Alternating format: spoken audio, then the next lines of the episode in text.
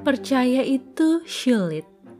Kadang perlu bukti agar kita percaya terhadap sesuatu. Tapi mempercayai itu ternyata lebih sulit.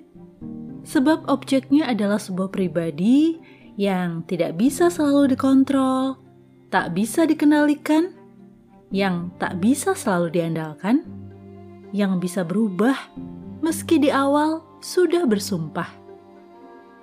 Percaya itu tak terlihat wujudnya, namun berat tanggung jawabnya. Sebab saat kepercayaan diingkari, dihianati, nggak semudah itu mengembalikan kepercayaan seperti sedia kala. Berbahagialah, sekaligus berhati-hatilah ketika mendapat kepercayaan. Sebab itu bukanlah hal yang mudah dan murah